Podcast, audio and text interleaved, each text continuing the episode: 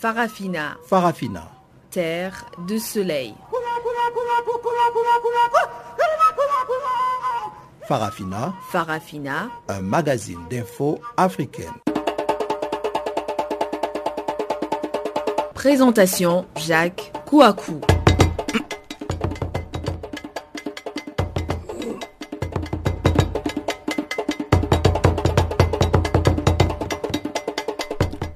Bonjour à toutes, bonjour à tous. Euh, merci de nous retrouver sur euh, Channel Africa pour suivre Farafina, votre euh, programme en français sur la voie de la renaissance africaine ou précisément sur la perspective africaine de l'information. Nous parlerons du Tchad aujourd'hui, menace de retirer, le Tchad qui menace de retirer ses troupes des opérations de la MINUSCA et du G5 Sahel.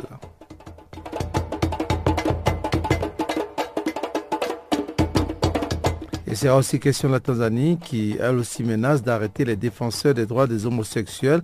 Et puis au Maroc, Mohamed VI recadre ses ministres sur le projet de développement du RIF. Voici quelques titres qui vont marquer la page magazine euh, du programme de ce jour. Sachez simplement que la mise en onde aujourd'hui est l'affaire de Wiseman Mandrele. Je suis Jacques Kouakou à ce microphone. Avant d'arriver donc à cette partie magazine, voici tout de suite le bulletin.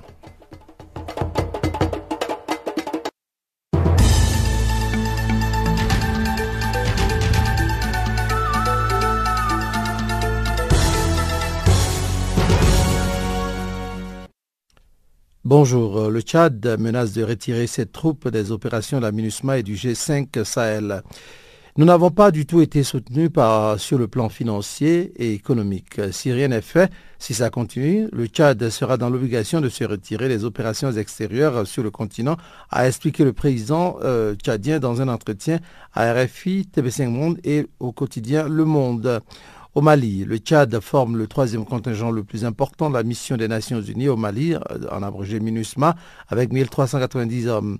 Par ailleurs, 2000 soldats tchadiens sont engagés dans la force multinationale mixte, créée en 2015 conjointement par le Niger, le Nigeria, le Tchad et le Cameroun pour combattre le groupe islamiste nigérien Boko Haram.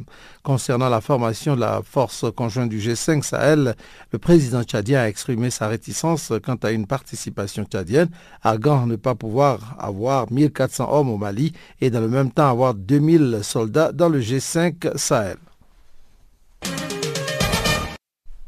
La Tanzanie menace d'arrêter les défenseurs des droits des homosexuels. Je voudrais rappeler et avertir toutes les organisations et institutions qui font campagne et prétendent défendre les intérêts des homosexuels. Nous allons arrêter et traduire en justice tous ceux qui se sont impliqués, a lancé dimanche 25 juin le ministre tanzanien de l'Intérieur, Ngulu Mchemba. Ceux qui veulent l'homosexualité devraient partir vivre dans les pays qui acceptent ce genre de pratique, a-t-il ajouté dans un discours prononcé lors d'une cérémonie de levée de fonds pour la construction d'une église de Dodoma, à Dodoma, plutôt dans le centre du pays. Selon le quotidien gouvernemental Daily News, Ngwilu Nchemba a également prévenu que s'il y a une organisation dans le pays qui soutient et plaide en faveur de l'homosexualité, elle perdra son enregistrement. Si nous trouvons un étranger menant cette campagne, il ou elle sera déporté sans le moindre délai. Ils n'auront même pas le temps de retirer leur téléphone portable à prise électrique, a-t-il par ailleurs menacé. Ils nous ont apporté la drogue, les pratiques homosexuelles que même les vaches reprouvent. Un discours qui fait directement écho aux récents propos du président tanzanien John Magufuli le jeudi 22 juin dernier. Au Maroc, Mohamed VI recadre ses ministres sur le projet de développement du RIF. Le roi du Maroc est en colère et une partie des ministres sont privés de vacances tant que le, les dossiers n'auront pas connu d'avancée significative. Dimanche soir à Casablanca, lors du premier conseil des ministres depuis la nomination du gouvernement en avril dernier, Mohamed VI a dit sa déception, son mécontentement et sa préoccupation devant les retards accumulés dans la mise en place de l'un des principaux programmes de développement de la région du Rif. Selon un communiqué du cabinet royal, le souverain marocain a critiqué ses ministres pour la non-exécution dans les délais impartis euh, des projets. Selon un communiqué du cabinet royal, le souverain marocain plutôt a critiqué ses ministres pour la non-exécution dans les délais impartis des projets prévus au titre du programme Al-Oseima. Manarat al-Mutawassit, Al-Oseima, le phare qui veut dire le phare de la Méditerranée. Ce programme, lancé en 2015 et qui doit s'achever en 2019, est doté d'une enveloppe globale de 6,5 milliards de dirhams, soit environ près de 6 millions d'euros. Selon l'État marocain, les projets d'infrastructures inclus dans ce programme répondent à 90% aux revendications des contestataires et il sera achevé sans délai. Parlons à présent de la crise dans le Golfe. À l'occasion de l'Aïd, le président tunisien appelle à la résolution d'un conflit familial. Participant à la traditionnelle prière de l'Aïd en compagnie du chef du gouvernement, Youssef Shahed, et du président du Parlement, Mohamed Enasser, Beji Kaid Ezebzi, a appelé à un apaisement des tensions dans la région. Dans la matinée du dimanche 25 juin, devant la mosquée Anas ibn Malek Carthage, il s'est dit confiant à la capacité des pays du Golfe à surmonter cette crise qu'il espère passagère, quelle qu'en soit la cause, ce différend concerne la communauté arabo-musulmane et ne peut être résolu que par la voie du dialogue, a-t-il ajouté. Le président tunisien en appelle pour cela à la sagesse des dirigeants du monde arabe pour mettre fin à ce qu'il considère comme un conflit entre des membres d'une même famille. Début juin, l'Arabie saoudite, les Émirats, le Bahreïn, le Yémen et l'Égypte ont rompu leurs relations diplomatiques avec le Qatar en l'accusant de soutenir les groupes terroristes, ce qu'a nié Doha. Par le biais de son chef de la diplomatie, la Tunisie s'était alors dite très préoccupée et soucieuse d'éviter davantage de division. Terminons par le Bénin. La renaissance du Bénin tourne la page Soglo. Beaucoup doutaient de la capacité des réformistes à aller jusqu'au bout. C'est désormais chose faite. La Renaissance du Bénin a, pour la première fois de son histoire, élu un président qui n'est pas un soglo. Ce dimanche 25 juin, les congressistes ont unanimement porté leur choix sur Abraham Zenzendowe, ancien, ancien président plutôt de la Cour suprême et qui était pourtant connu pour être un intime des soglos. Il fut même choisi pendant un temps pour faire la médiation entre la famille fondatrice et les 16 dissidents membres du bureau politique national du parti.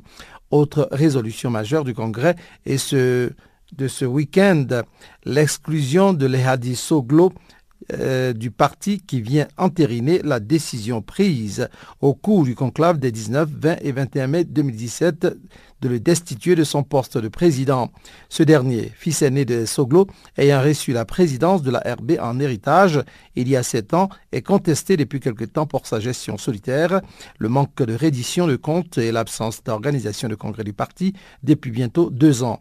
Le parti, selon les frondeurs, est en perte de vitesse sur l'échiquier politique national, comme l'illustre la symbolique défaite du chef du parti à la députation en 2015.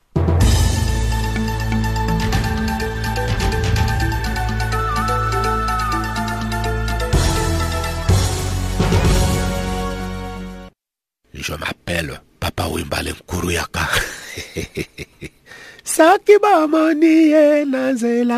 Oh. Vous écoutez Canal Afrique.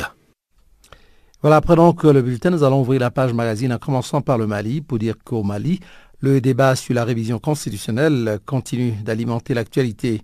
Dimanche, la coordination de la plateforme Anteabana touche pas à ma constitution a demandé au gouvernement d'annuler le référendum sur la révision constitutionnelle. La plateforme composée des partis d'opposition et de la société civile estime que la priorité est de libérer d'abord l'ensemble du territoire malien. Plus de détails ici dans ce compte-rendu de Pamela Kumba. Depuis quelques années, le nord du Mali est entre les mains des groupes armés, des anciens rebelles touaregs et terroristes islamistes. Le gouvernement peine à reprendre le contrôle total du pays malgré un accord de paix signé en Alger en 2015. Ce projet de révision constitutionnelle, contesté par la coordination de la plateforme Touche pas à ma constitution, vise justement, entre autres, à implémenter certains engagements de l'accord pour la paix et la réconciliation du Mali. Mais la coalition ne l'entend pas du tout de cette oreille, d'autant plus que le référendum va cibler une seule partie du pays, celle qui est gouvernée. Les opposants à ce projet pensent aussi que le texte donnait trop de pouvoir au président de la République. Plusieurs manifestations avaient été organisées contre ce référendum et pour Madame Sikadia Tousso, présidente de la coalition, il faut revenir au dialogue ou à des concertations pour exprimer et défendre la nécessité de ne pas organiser ce référendum. La plateforme réclame donc le retrait pur et simple du projet et l'organisation d'une consultation seulement après la libération totale des terres du Nord, en partie occupées par des djihadistes et des ex-rebelles touaregs. Le gouvernement malien a officiellement reporté s'inédier la semaine passée le référendum controversé, initialement prévu pour le 9 juillet. Mais cela ne suffit pas. La coordination de la plateforme réclame son annulation totale. Le président de la jeunesse de l'Union pour la République et la démocratie, Abdraman Diara, a pour sa part confirmé la tenue des meetings anti-référendum malgré ce report. Les 26, 27 et 28 juin, dans les six communes de Bamako, sont donc prévues des actions de grande mobilisation des militants. Il s'agira d'organiser des grandes réunions d'information et de sensibilisation des populations, dixit Abdraman Diara. Pour rappel, le projet de révision de la Constitution de 1992 est la première depuis 25 ans. Le collectif Touche pas ma constitution a prévenu qu'au cas où les autorités ne retireraient pas le projet et annonceraient une nouvelle date pour le référendum, une marche synchronisée sera organisée à Bamako, la capitale, dans les régions à l'intérieur du pays et à l'étranger. La plateforme anticonstitution a demandé aux Maliens de garder leur capacité d'indignation et de mobilisation pour freiner cette révision constitutionnelle qui constitue qui constituera le recul de la démocratie du Mali. Canal Afrique, l'histoire de l'Afrique, www.canalafriqueenunmot.org. Voilà, après le Mali, parlons maintenant de la RDC. Le président congolais Joseph Kabila a regagné Lubumbashi lundi matin après avoir été reçu dimanche 25 juin par son homologue sud-africain Jacob Zuma. L'audience qui s'est tenue au guest house privé du président Zuma à Pretoria tablait essentiellement sur la coopération bilatérale entre les deux pays. L'analyste politique euh, Dr Ilunga Kalala y revient tout en mentionnant la crise politique qui prévaut en République démocratique du Congo.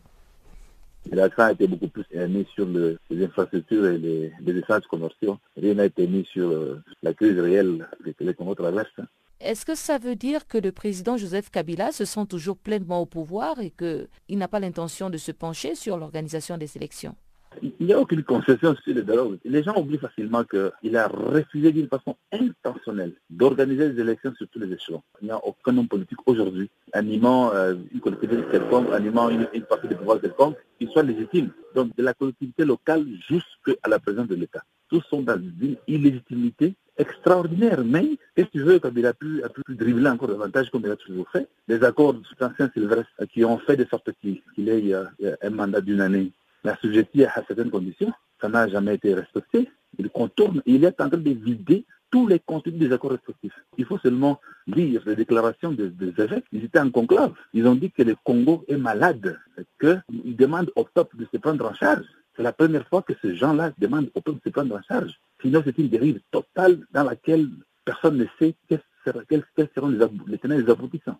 Donc, ils en ont eux-mêmes qui étaient les initiateurs, les médiateurs de, ces accords respectifs, ils se rendent compte qu'il y a une volonté tout à fait manifeste, tout à fait manifeste de, ne pas respecter les accords. C'est ça, c'est ça, c'est ça, ça le problème. Les élections sont-elles encore euh, dans la feuille de route euh, de ce gouvernement de transition? Le gouvernement actuel été inscrit dans, trois actions. Il y a cet attentisme politique qui est la première action. La deuxième action, c'est quoi? C'est le refus médiatique qui est là. Et la, la troisième, c'est la répression euh, policière, on, réprime, on réprime tout le monde. La liberté n'existe plus, c'est la loi, la loi du plus fort, et voilà.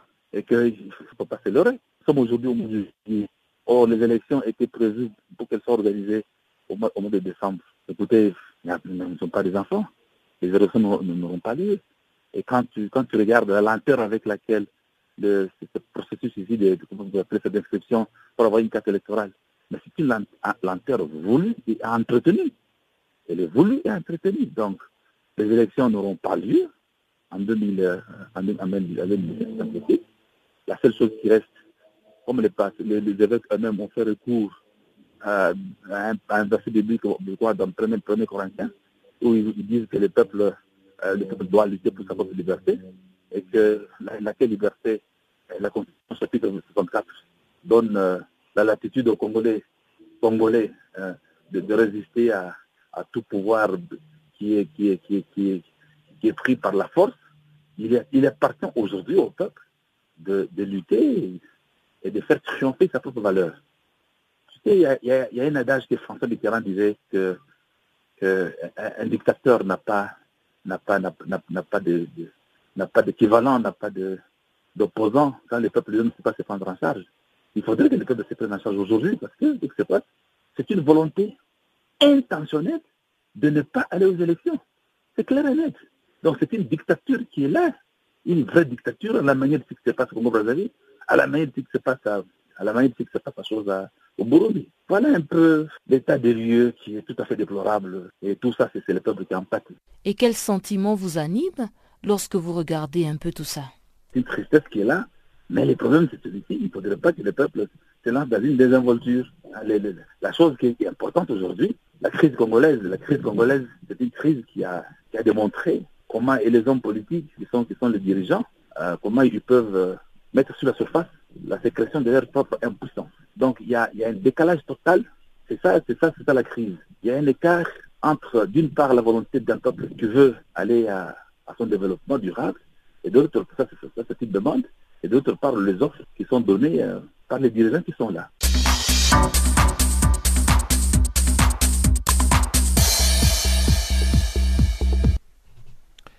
Euh, restons toujours à RDC pour parler d'autre chose. Euh, parlons plutôt justement de la République démocratique du Congo. Les évêques de l'Église catholique appellent la population à se lever comme un seul homme au moment où l'on s'approche de la date du 31 décembre.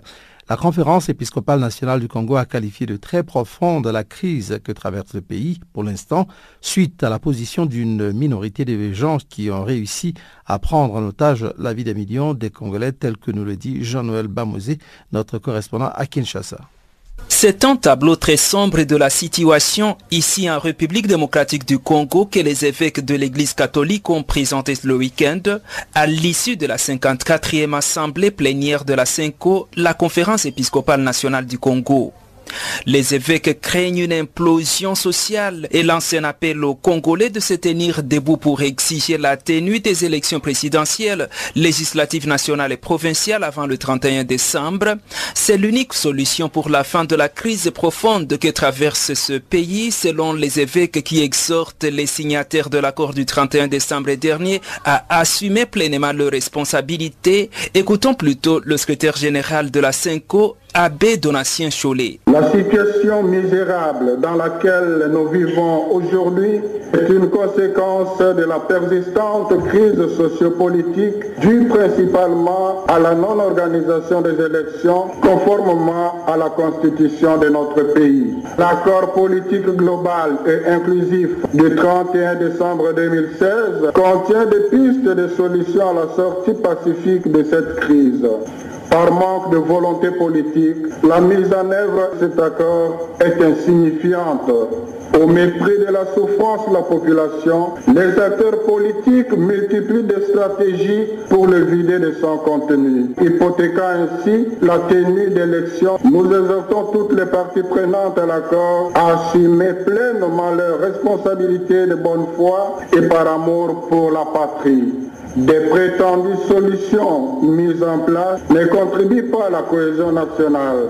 Elles risquent plutôt de hâter l'implosion de notre cher pays. N'allons pas à contre-courant des idéaux de l'indépendance. L'arrangement particulier qui devait être finalisé pour la mise en œuvre de cet accord a été vidé de sa substance par les engagements particuliers non inclusifs. Mais dans le milieu politique de la République démocratique du Congo, on estime que les élections, c'est vraiment le souhait de tous. Certains acteurs politiques qualifient de fausse alerte la déclaration des évêques catholiques de ce pays. Dans tous les cas, pour ce cadre du rassemblement de l'opposition dit de Kassavubu, l'organisation des élections exige des moyens et le gouvernement devrait tout faire pour approcher les partenaires dans ce sens. Roger Lumbala rassure qu'en cas d'échec le 31 décembre, le pays ne va rien subir de mauvais. Moi, je peux vous certifier, la main sur le cœur, le 31 décembre, il n'y aura rien. Il n'y aura absolument rien. Par contre, je me bats pour qu'il y ait des élections. Je demande au Premier ministre de tout faire pour avoir des partenaires. Vous savez, notre pays, c'est un pays pauvre. Nous ne pouvons pas bomber de torse pour dire que nous avons l'argent pour pouvoir organiser des élections. Discuter avec euh, les partenaires qui peuvent aider à l'organisation des élections. Je suis tout à fait convaincu, s'il y a une bonne lecture qui est faite par la majorité présidentielle, par le gouvernement et par l'opposition, nous pouvons trouver des partenaires. On reproche quoi à la République démocratique du Congo? On reproche de n'avoir pas organisé des élections. Maintenant que nous avons un gouvernement donné des moyens, Bruno Tibala peut se mettre dans une logique d'aller sensibiliser les moyens pour donner à la CENI afin d'organiser les élections. Mais s'il n'y a pas élection, ça va passer comme c'était passé le 19. Je souhaite qu'il y ait des élections. Mais je dis que s'il n'y a pas élection, rien ne va se passer. C'est en fait le 31 décembre 2017 qui a été fixé par l'accord de décembre 2016 comme date butoir pour la tenue de la présidentielle, des législatives nationales ainsi que provinciales, mais en tout cas à la Commission électorale nationale indépendante, on évoque déjà des problèmes techniques et plusieurs observateurs doutent encore du respect de cette date. Channel Africa Kinshasa, Jean-Noël Bamweze.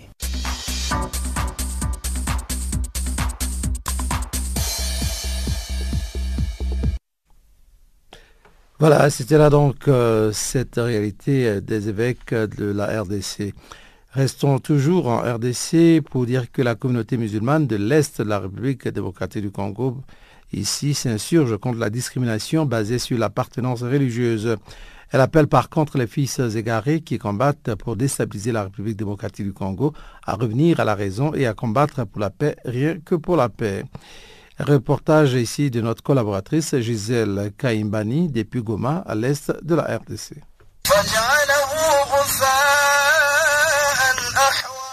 La population musulmane de l'Est de la République démocratique du Congo est appelée à s'enrôler massivement dans l'armée et la police nationale congolaise et non dans les groupes armés qui déstabilisent le pays. Un musulman est un homme ou une femme qui prône la paix et non la haine.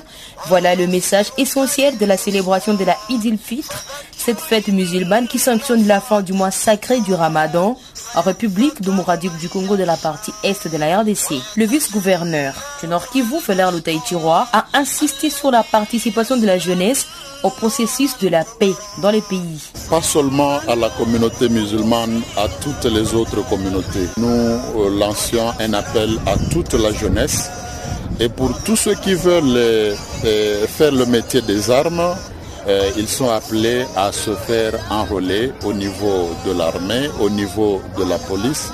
Toute la jeunesse est appelée à des initiatives de construction mais pas de démolition. De son côté, Youssouf Djoumapili, porte-parole de la communauté musulmane au Nord Kivu, sensibilise le sien et appelle toutes les communautés à ne plus discriminer les gens à cause de leur foi. Le concept islam qui dit salam. Quand un musulman est appelé à embrasser l'islam, d'abord, c'est quelqu'un qui doit faire la paix pour tout le monde. Vous ne pouvez pas faire des messages d'intoxication pour que les gens puissent s'entretuer. S'il y aurait ceux-là qui se retrouveraient dans des groupes négatifs, pratiquement, nous leur demandons de rejoindre la morale islamique qui prône la paix, rien que la paix. Après 30 jours de jeûne et de prières intenses, les musulmans ont célébré la Eid il-Fitr avec un seul message, celui de la paix au nord Kivu et dans la partie est du pays.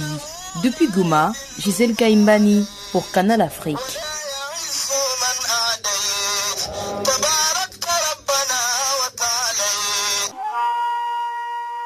Farafina. Farafina. Terre de soleil.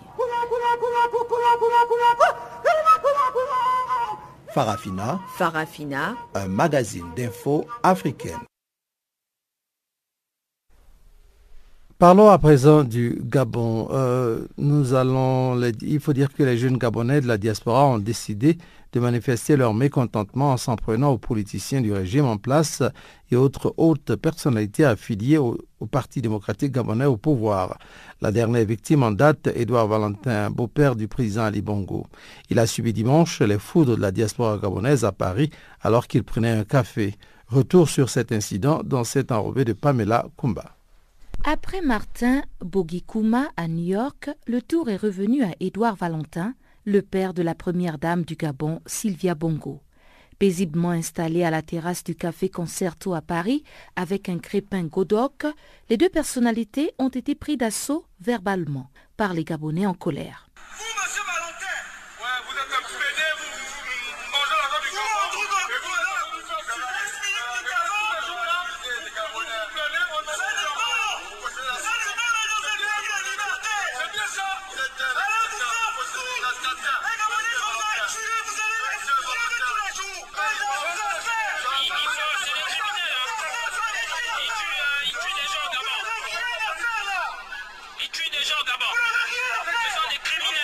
L'agression verbale a rapidement vu s'agglutiner plusieurs badauds, curieux malgré l'intervention vaine du propriétaire du café. Il aura fallu l'intervention des forces de l'ordre pour disperser la foule. Cette énième altercation entre les personnalités gabonaises a fait réagir l'association gabonaise des jeunes du MAPAN.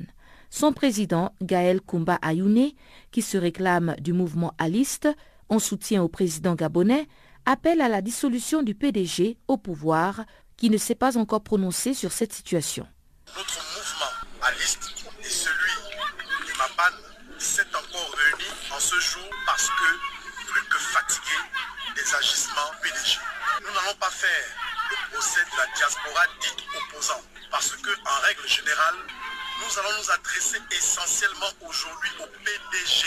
Chers compatriotes, comment concevoir que suite aux différentes attaques que subissent nos autorités à l'étranger, les différentes fédérations du PDG, dit pourtant partie des masses, restent muets, quand bien même nous connaissons leur implantation à travers monde. Chers compatriotes, comment concevoir que cette même diaspora soit au fait des allées et venues de nos autorités à l'étranger ainsi que leurs familles? Comment concevoir que des notes administratives officielles se retrouvent entre les mains de cette même diaspora.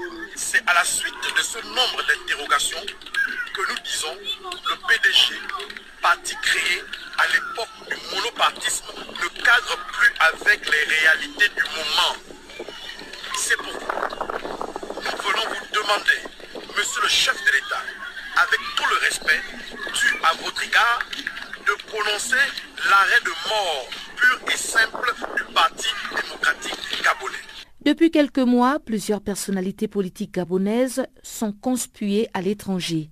Et le 4 juin dernier, à New York, le président du Gabon lui-même, Ali Bongo Ondimba, en compagnie de sa délégation, avait reçu un accueil très salé de la part de ses compatriotes résidant sur place. Ce qui ressemble maintenant à une vendetta de la part des opposants de la diaspora gabonaise n'est que l'expression d'une frustration qui pourrait imploser à tout moment au Gabon.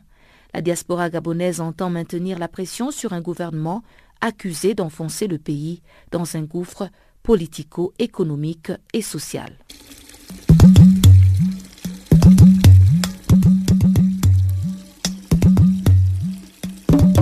Vous écoutez Channel Africa à la radio et sur internet www.channelafrica.org.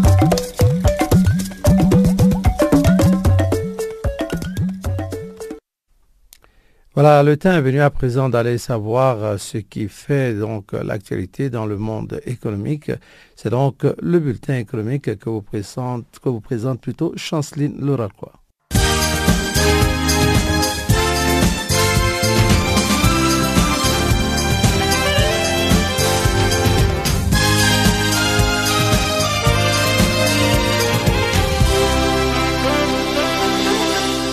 Chers auditeurs du Channel Africa, bonjour. Le Kenya annonce ce lundi qu'il vient de rejoindre l'Africa Finance Corporation, l'organisme multilatéral panafricain de financement du développement et développeur des projets. Ce pays devient donc le 15e membre de l'Africa Finance Corporation. L'adhésion survient un mois après les sommets phares de l'Africa Finance Corporation, dénommé AFC Live. L'édit sommet a vu la participation de plus de 600 leaders de l'industrie et des chefs d'État pour débattre des opportunités et des défis de l'investissement dans l'infrastructure en Afrique. Rappelons que le Kenya est l'une des plus grandes économies du continent et a longtemps été un centre régional pour l'Afrique de l'Est. Notons que le Kenya devient le troisième pays d'Afrique de l'Est à adhérer à cet organisme après les Rwanda et l'Ouganda qui est le 15e membre de l'organisation.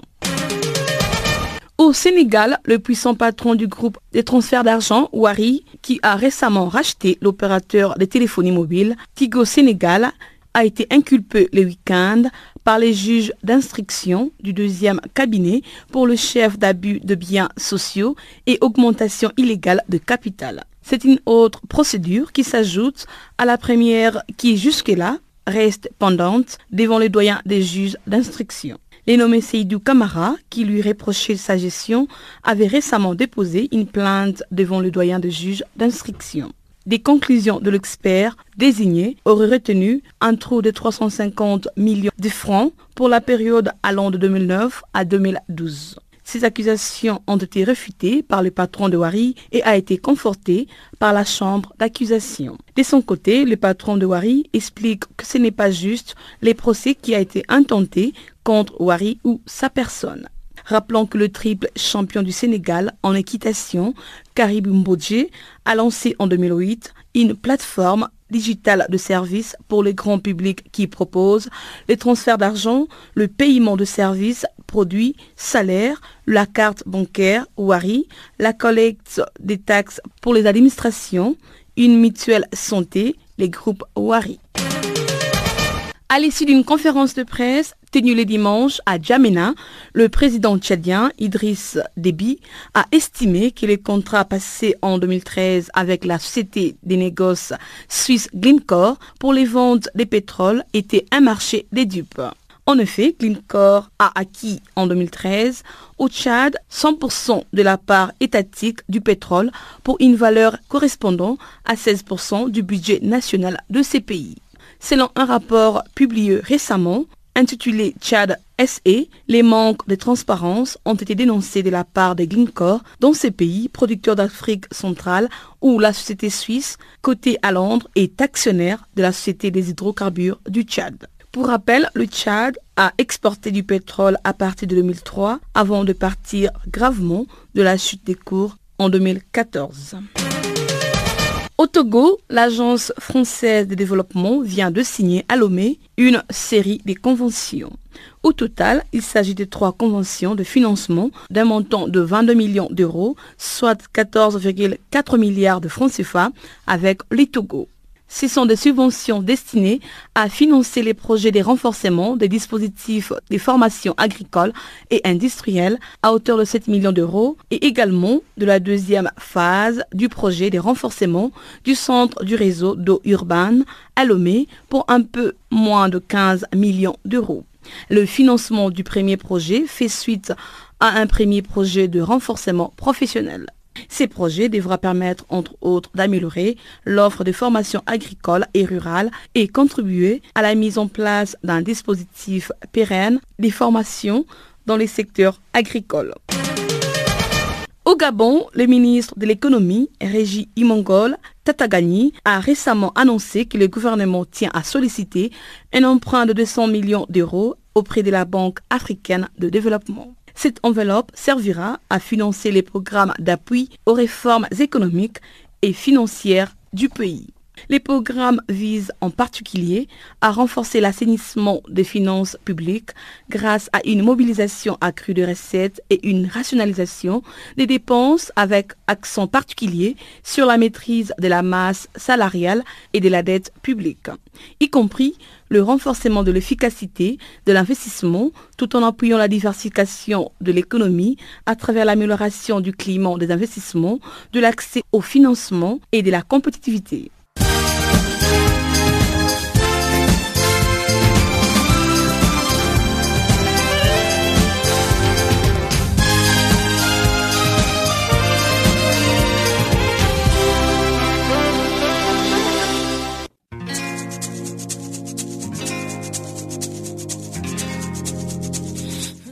Écoutez Farafina, un programme en français sur Canal Afrique émettant de Johannesburg. Pour vos réactions à nos émissions, écrivez-nous soit à l'adresse électronique suivante farafina.channelafrica ou envoyez-nous un SMS au numéro qui suit 00 27 833 81 56 59.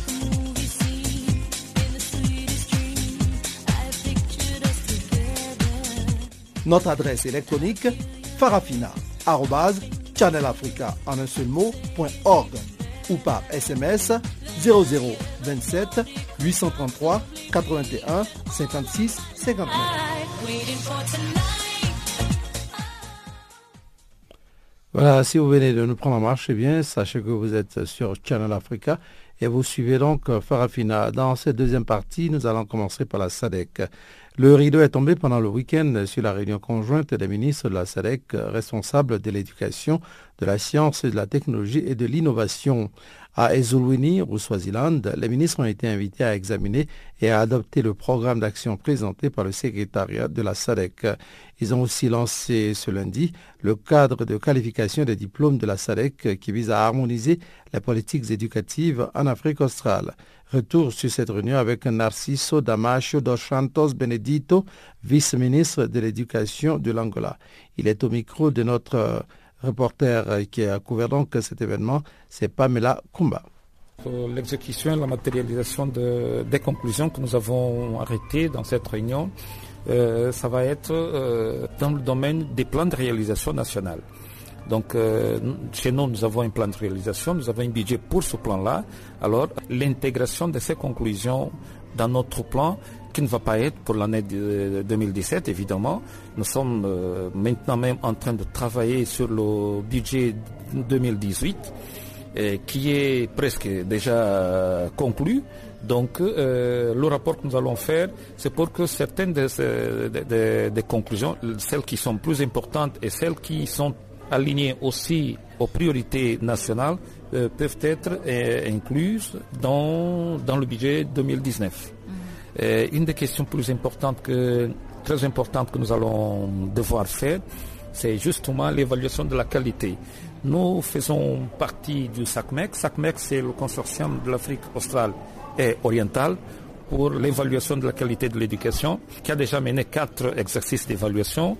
on n'a pas participé dans ces quatre exercices. Nous allons participer pour la première fois dans l'évaluation de la qualité à grande échelle dans le cinquième exercice. Et donc, pour cette, cet exercice, nous sommes, nous sommes préparés et ça fait déjà partie de notre budget pour l'année 2018. Donc, il y a une conclusion très concrète de cette réunion que nous allons pouvoir matérialiser en, dans, dans, le cadre du budget 2018. Monsieur le ministre, vous participez à beaucoup de, de, de réunions continentales sur l'éducation. Alors, qu'est-ce qui ne marche pas? Pourquoi est-ce qu'aujourd'hui on parle quand même d'un déclin de la qualité de l'éducation en Afrique alors qu'il y a tellement de protocoles, il y a tellement de, de réunions? Vous savez, la qualité coûte l'argent. La qualité, elle se paye. Et donc, euh, la grande contrainte pour euh, augmenter la qualité de l'éducation a à voir après avec euh, le financement. C'est le problème de financement. Quand vous regardez dans la plupart de nos pays, et nous faisons partie de, de beaucoup d'organisations, vous trouverez que dans les bilans de toutes ces réunions que vous avez dites que nous, nous participons, quand on fait le bilan des contributions, vous allez trouver qu'il y a toujours des dettes. Il y a des pays qui ne contribuent pas assez. Et ce n'est pas parce qu'ils ne veulent pas, c'est parce qu'ils ne peuvent pas. Il y a déjà des défis nationaux, nationaux des défis avec le, les populations nationales, et il y a des obligations avec les, les organisations continentales, internationales, et, et c'est tellement d'obligations que les pays ont qui, euh, des fois, ne sont pas capables d'être euh, à mesure de contribuer à toutes les contributions, à toutes les organisations dans lesquelles elles participent.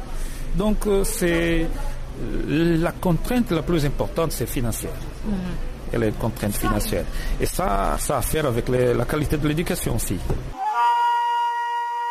Farafina. Farafina. Terre de soleil. Farafina. Farafina. Un magazine d'infos africaine. Sud-Soudan. La situation de famine s'est atténuée au Soudan du Sud suite à une escalade significative de la réponse humanitaire. Cette conclusion est tirée d'une analyse publiée par le gouvernement sud-soudanais, la FAO, l'UNICEF et le PAM. La situation demeure cependant désastreuse dans le pays le nombre de personnes souffrant de la faim au quotidien ayant grimpé à 6 millions face aux 4,9 millions en février. Il s'agit du niveau d'insécurité alimentaire le plus élevé jamais atteint au Soudan du Sud. Serge Tissot, représentant la FAO au Soudan du Sud, nous en dit plus sur cette situation, sur la situation actuelle depuis Djouba au micro de Muriel Sarr. Nous sommes passés de 4,9 millions de personnes en insécurité alimentaire à 6 millions de personnes en quelques mois. Donc au niveau de l'aide humanitaire, on voit que l'on a plus de personnes à aider aujourd'hui qu'au mois de février. Donc, globalement, la situation est plus sévère aujourd'hui qu'il y a quelques mois. Maintenant, si on parle des chiffres de famine, oui, on a une légère amélioration. On passe de 100 000 personnes à 45 000 personnes, mais ce n'est qu'une catégorie des personnes qui ont besoin d'aide alimentaire. Mais ça représentait déjà au mois de février une minorité des personnes et l'apport massif de distribution alimentaire, mais également d'autres types de distribution, que ce soit au niveau médical ou autre, a permis de contrôler cette euh, situation dans des localités bien précises. Mais globalement, sur l'ensemble du pays, on a besoin de plus de disponibilité pour fournir toute l'aide demandée par la population. Qu'est-ce qui a déclenché cette remontée du nombre de personnes souffrant de la faim? C'est simplement le conflit qui est toujours en cours. Jusque 2016, le conflit était localisé principalement à trois États, trois États suivant l'ancienne dénomination. Maintenant, le conflit s'est étendu à beaucoup d'autres localité. On se bat un peu partout dans le pays et dans les endroits où on se bat, bien entendu, les fermiers ne sont plus au travail et la production agricole a fortement chuté. Mais ça a un effet pas uniquement sur les localités en conflit, ça a un effet également sur l'ensemble du pays. Il y a moins de nourriture disponible au niveau des marchés et la crise économique qui est en cours donne en plus un accès limité à cette nourriture. La population n'a pas suffisamment d'argent pour acheter cette nourriture. Donc maintenant, on a une situation d'insécurité alimentaire qui s'est répandue sur l'ensemble du pays, à la fois pour des raisons de sécurité, pour des raisons de conflit, pour des raisons d'indisponibilité de produits agricoles sur les marchés, mais également dû à un problème économique global.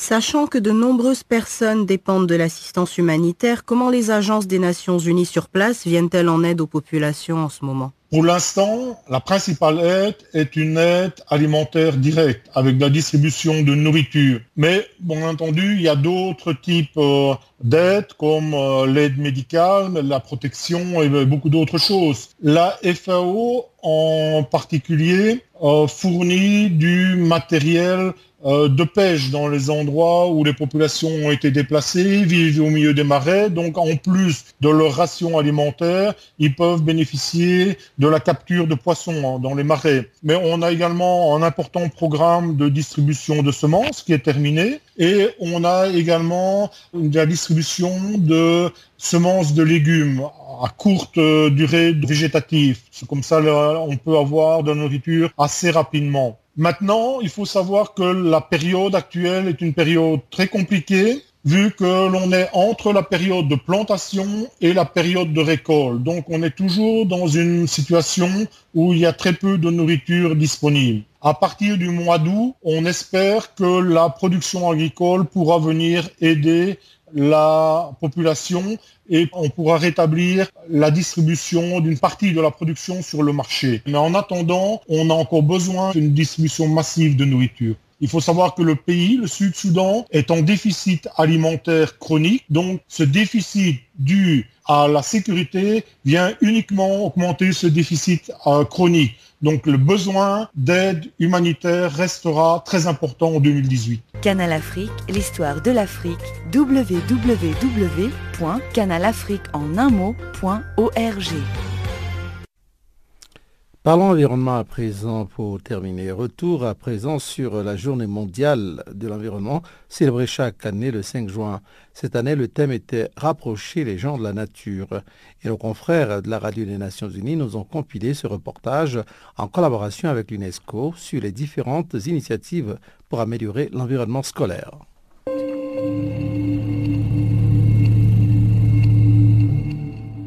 Psst, psst, coucou, c'est moi. Je ne sais pas si vous avez remarqué, mais les gens s'éloignent de plus en plus de la nature. C'est Zachary Lambert, il a 16 ans et a été étudiant au collège Vincent Van Gogh de Blénaud, les Pont-à-Mousson en France, un des collèges du réseau des écoles associées de l'UNESCO. Ce réseau de l'UNESCO comprend 11 000 établissements de tous les niveaux dans le monde entier et a pour mission de défendre et promouvoir les idéaux de l'UNESCO, dont la protection de l'environnement. Et c'est donc dans cet esprit que les étudiants d'Eco Radio, la web radio 100% développement durable du collège Vincent Van Gogh, se sont penchés sur question. Voilà donc ma question. Qu'est-ce qui pourrait rapprocher les gens et la nature? Eh bien, des activités par exemple. De la simple balade en forêt au camp de scout en passant par de la randonnée. Bien entendu, le mieux serait de se couper de toute technologie, ou du moins en faire abstraction pour profiter du chant des grillons, des cigales, du gazouillement mélodieux des oiseaux, pour admirer des formations végétales ou géologiques. Personnellement, la plupart des endroits où je rêve d'aller sont dans ma liste à cause de la nature. La Nouvelle-Zélande pour ses monts et vallées, au Sahara pour ses mille et une dunes, ou bien en Asie ou en Amérique du Sud pour la jungle luxuriante. Malheureusement, la délaissation de la nature par l'homme est souvent à l'origine d'un saccage écologique, comme la déforestation en Amazonie ou l'exploitation minière qui dégrade tout en Alaska.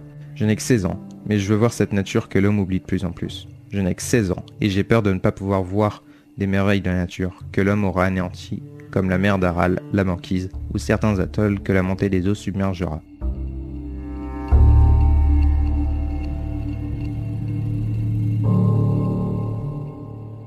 J'aime bien aller dans la nature pour aller voir les espaces verts.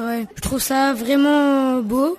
Et aussi, bah, j'aime bien aller dans la nature pour faire du VTT. On peut faire des balades, enfin, c'est joli, euh, on peut faire des trucs avec ses amis. Selon l'UNESCO, l'éducation au développement durable et à la protection de la nature doit être guidée par l'environnement dans lequel on vit. Dans cette optique, différentes initiatives sont entreprises pour améliorer l'environnement scolaire. Certaines en créant des jardins scolaires, des plantations ou encore des plans d'eau pour observer la biodiversité.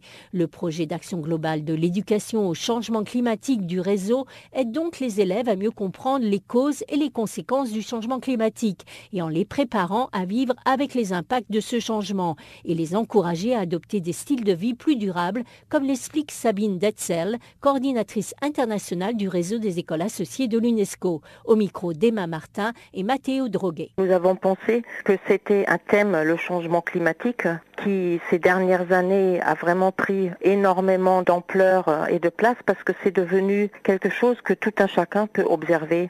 Nous voyons qu'il y a des phénomènes climatiques et des catastrophes qui s'accentuent et donc c'est quelque chose qui préoccupe tout le monde. Et nous avons pensé que ce serait un bon point d'entrée pour que chacun, chaque élève, chaque enseignant comprenne que non seulement ça nous concerne tous, mais que nous sommes tous capables de faire quelque chose à notre niveau pour améliorer la situation et changer les choses. Donc ça c'est l'objectif de ce projet et je crois que avec les outils que nous avons mis en place et avec la méthode que nous avons proposée, que ce soit vraiment au niveau de chaque école qu'un comité se crée, que les élèves s'expriment, qu'ils contribuent à la fois à faire le diagnostic de leur école, d'observer ce qui est bien et ce qui n'est pas bien, et à partir de là de développer des idées de projets et de les mettre en œuvre, que ça permet vraiment cette prise de conscience et aussi d'apprendre ce qu'on peut faire et comment on peut protéger l'environnement et changer les choses et inspirer les autres.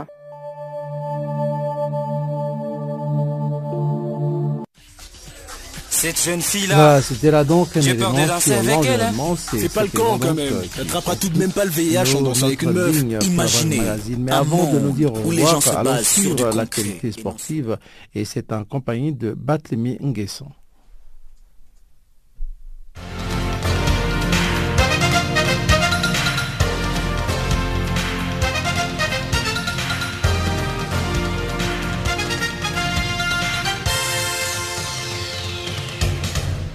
Bonjour à tous, faisons tout de suite un crochet en Russie. Le Cameroun s'incline par 3 buts à 1 contre l'Allemagne dimanche à Sochi. Avec un seul point et deux buts, les Lions indomptables terminent dernier du groupe B et rentrent à la maison. Malgré un début de rencontre encourageant face aux champions du monde en titre, les Camerounais n'ont pu tenir qu'une mi-temps.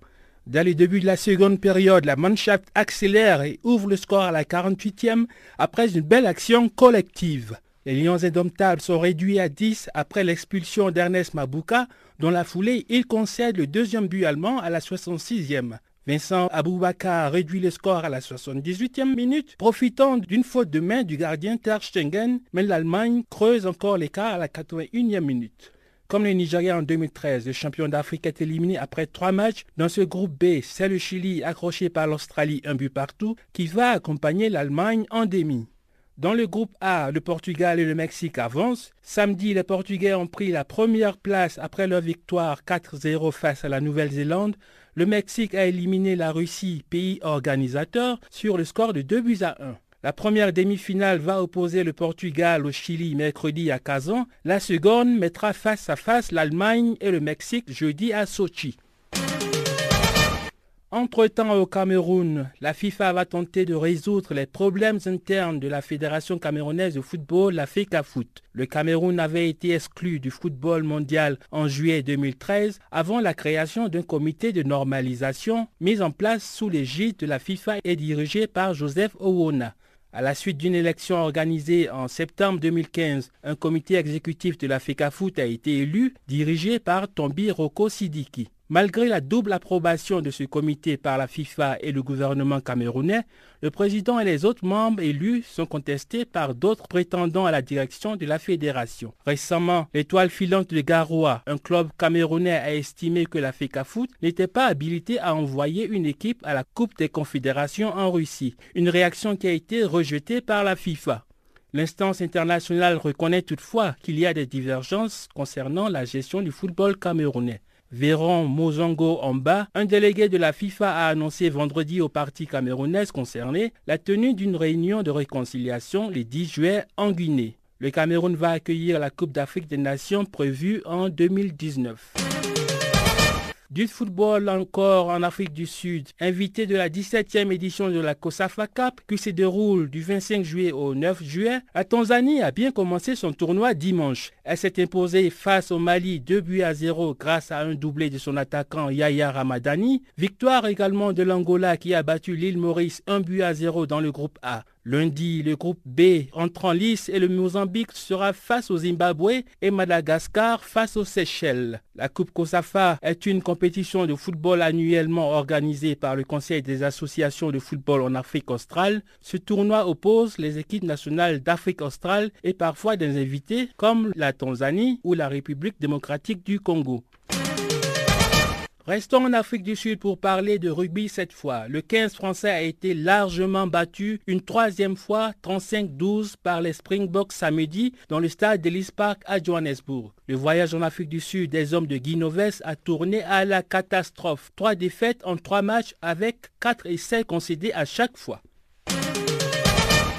Du tennis en Allemagne, Roger Federer a remporté dimanche le tournoi des Halle en corrigeant au final le grand espoir allemand Alexander Zverev 6-1, 6-3 en 52 minutes. Cette victoire est la neuvième de Federer sur les gazons des Halle en Allemagne et son 92e titre en simple. De quoi le réconforter à la suite de son élimination au premier tour à Stuttgart il y a une dizaine de jours. À une semaine du coup d'envoi du tournoi de Wimbledon, le champion suisse semble en grande forme. De la boxe pour finir ce bulletin, à Pont-Saint-Maxence en France, le franco-sénégalais Ivan Mendy a décroché samedi le titre WBC Silver. Le boxeur de 32 ans a parfaitement négocié son combat contre l'Argentin Javier Clavero. Impeccable dans sa défense, précis dans ses enchaînements, il a maîtrisé sa demi-finale mondiale pour s'imposer au point. Voilà, c'est la fin de ce tour d'horizon sportif. Merci de nous avoir suivis. À bientôt.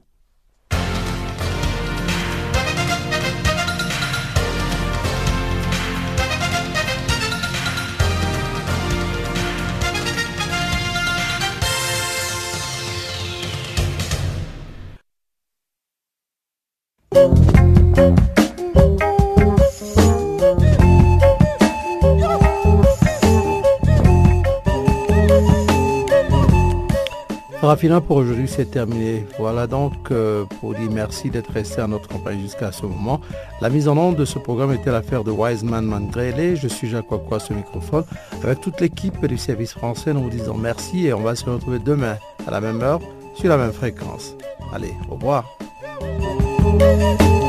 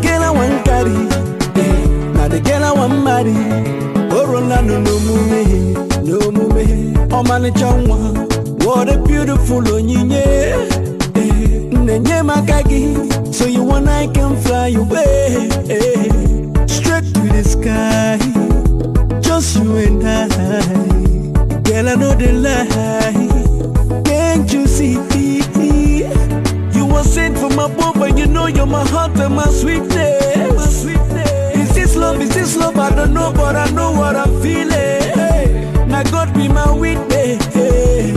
You're my princess. Hey. The way she keeps me smiling, it brings me joy. She